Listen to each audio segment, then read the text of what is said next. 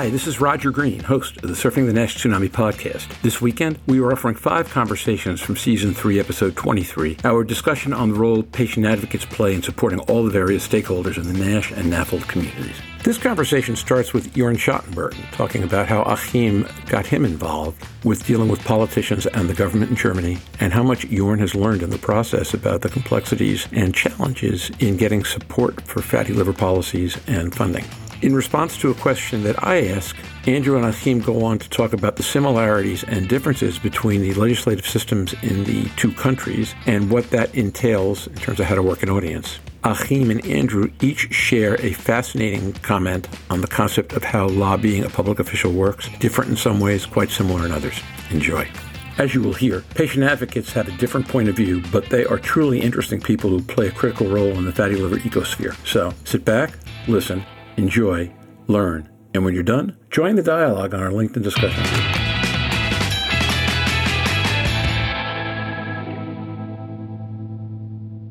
Achim brings a lot of positive energy to the table. And I think that now that I know about his previous life, I know where in parts uh, it came from and where he trained it from. So it was actually the first time that I ever talked to a politician about liver disease after Achim somehow linked me. And uh, it might have been not directly, but in could have been indirectly. And actually, a healthcare politician from one of the major parties in Germany was all of a sudden interested in liver disease. And he would listen to me. And that was for sure a groundbreaker from my side. So, albeit I might not have been too aware what uh, patient help organizations were doing. You know, you'd think, okay, they help the patient to find the right doctor or answer the questions what the doctor did or did not say and, and why they were out of the room again after five minutes or something. No, I mean, the, the whole concept of linking science and, and knowledge to publicly available bodies, and in particular in Germany, um, politicians and, and um, policymakers, um, that was for me really the eye opening experience here. And, and, and really, uh, thank you, uh, Achim. I think this was uh, a special experience experience. And, and that's really so true though is when you think about what we can do as advocacy organizations it is all of those points it's the connecting to clinicians it is educating raising awareness about nash but also patient empowerment and all, and other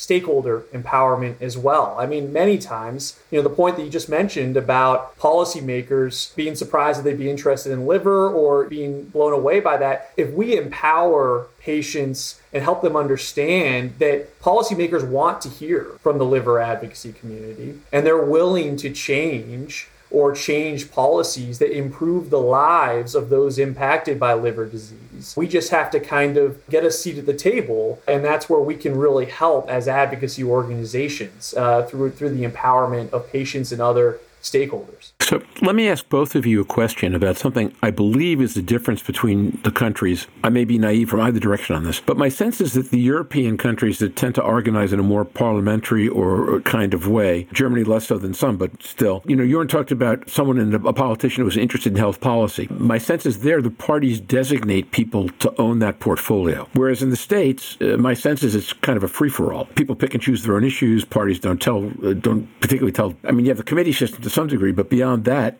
advocacy is much more of a catch as catch can kind of thing. Is that accurate or and if no, what am I missing? And if yes, what challenges does that impose? I mean, I'll say first from the state side, you're right. And also, it's not exactly that way, though. I mean, the committee aspect definitely guides policymakers in the issues they care about. You know, if they sit on Energy and Commerce Committee in the House of Representatives and they're part of the Health Subcommittee, that will naturally guide them to care or prioritize health issues. But at the same time, legislators sometimes come into office with issues that they really care about. And that's where, even if they're maybe not on the relevant committee, there are still opportunities there and ways to work with these offices and ways for them to champion liver health. I mean, there are the caucuses as well that sometimes get to these priorities that are not based on committees. And these are kind of loosely formed collaborative agreements between members of Congress into caucuses that prioritize a specific issue that present opportunities opportunities for legislators that are not on the committee that will would allow them to focus on that issue. So there's a few different angles. They're guided in certain ways. I don't think the party ever tells a legislator to focus on something, but the way the the system is, they do end up kind of falling into categories. Yeah, and thank you for this, Andrew. And I think so. Europe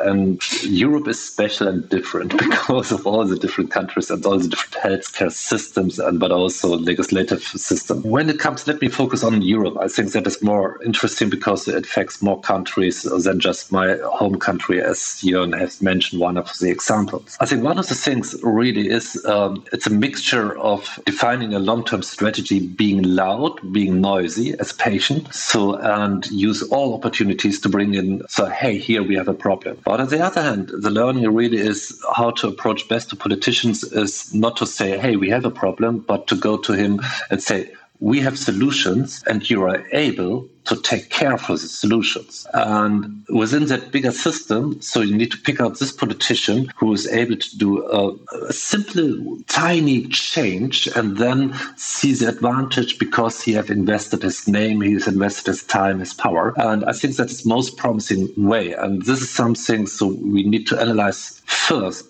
before we start policy really okay what can be changed on the legislative side by whom and how many steps it is needed from a person or a group of persons to change this. And then you need to go first to the low hanging fruits so that politicians can really say, hey, I have taken over the issue of NASH and I have just spoke to that person and now I'm uh, the, the big one who is in the spotlight of social media, etc. So this is an encouraging element to go to the next politician to say, hey, your colleague has done that and you can do that. And that is more a kind of defining the road. And I think the learning here really is that we from the patient advocacy advocacy, but also from a scientific committee, we had learned over years not to complain, but to work on solutions. And it's like a puzzle to set the right politician to the right piece of the puzzle and put that together and go a road along the years. That is how policy works. And maybe give you a very funny story. We have in Brussels, the EU Parliament, we have the so-called four elevator pitch. I don't know if you heard this. If you go to the entry of the Brussels Parliament, so you have a big hall, and the most plenary rooms are on the fourth floor, but we have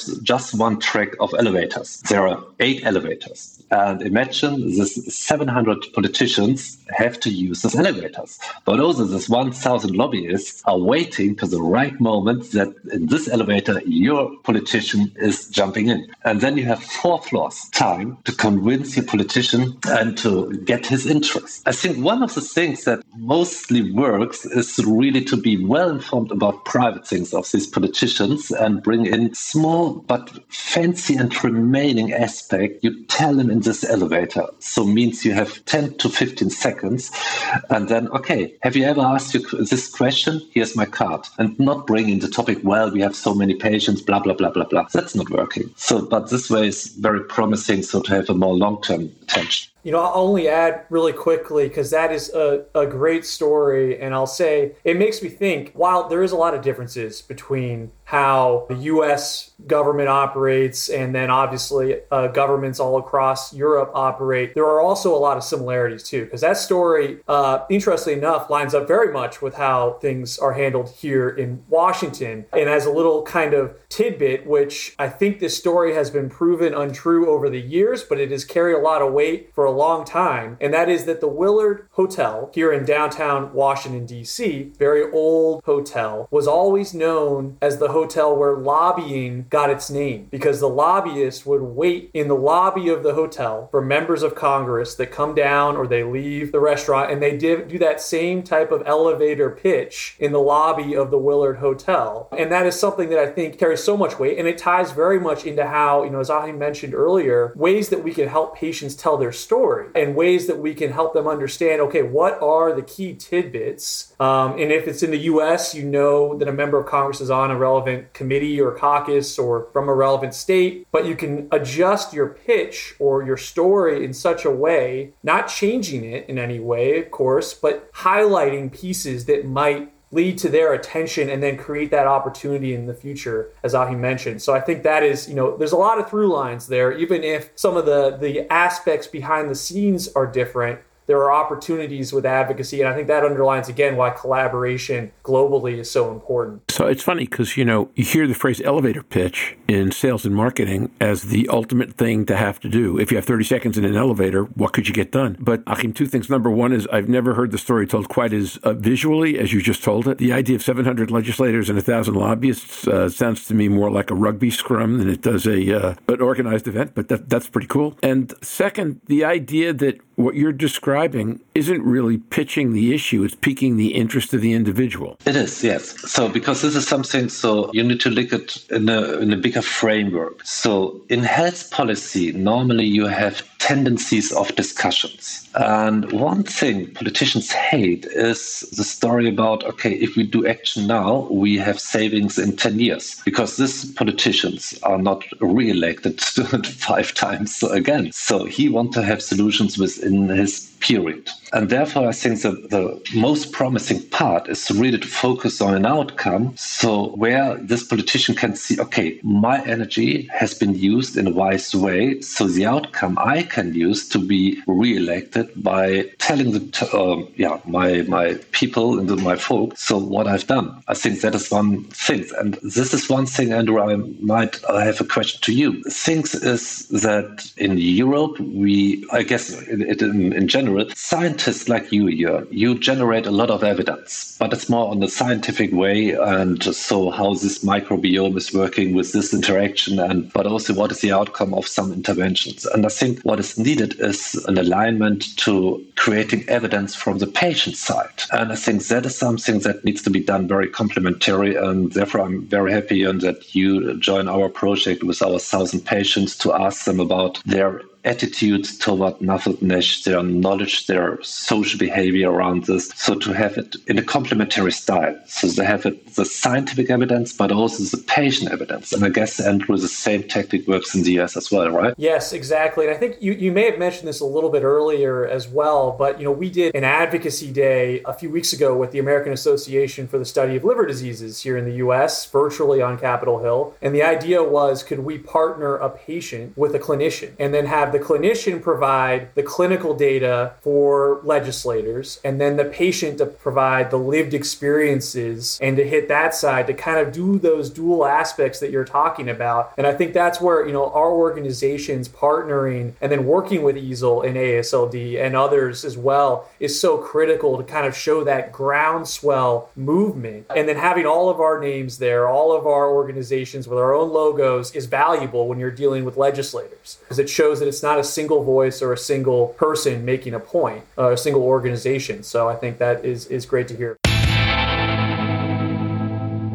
And now, back to Roger. We hope you've enjoyed this recording. If you have any questions or comments about the content of this conversation or the entire episode, please send an email to questions at surfingnash.com. I am off to Barcelona for the Innovations in NAFLD Care 2022 conference. We'll be back next week with a wrap up episode on this exciting inaugural conference. If you're listening Wednesday night, Thursday, or in Europe, India, and the Middle East Friday morning, you can still register for the virtual link to the Innovations Conference. That link appears on the Surfing Nash website. Until then, stay safe surf on. We'll see you next week.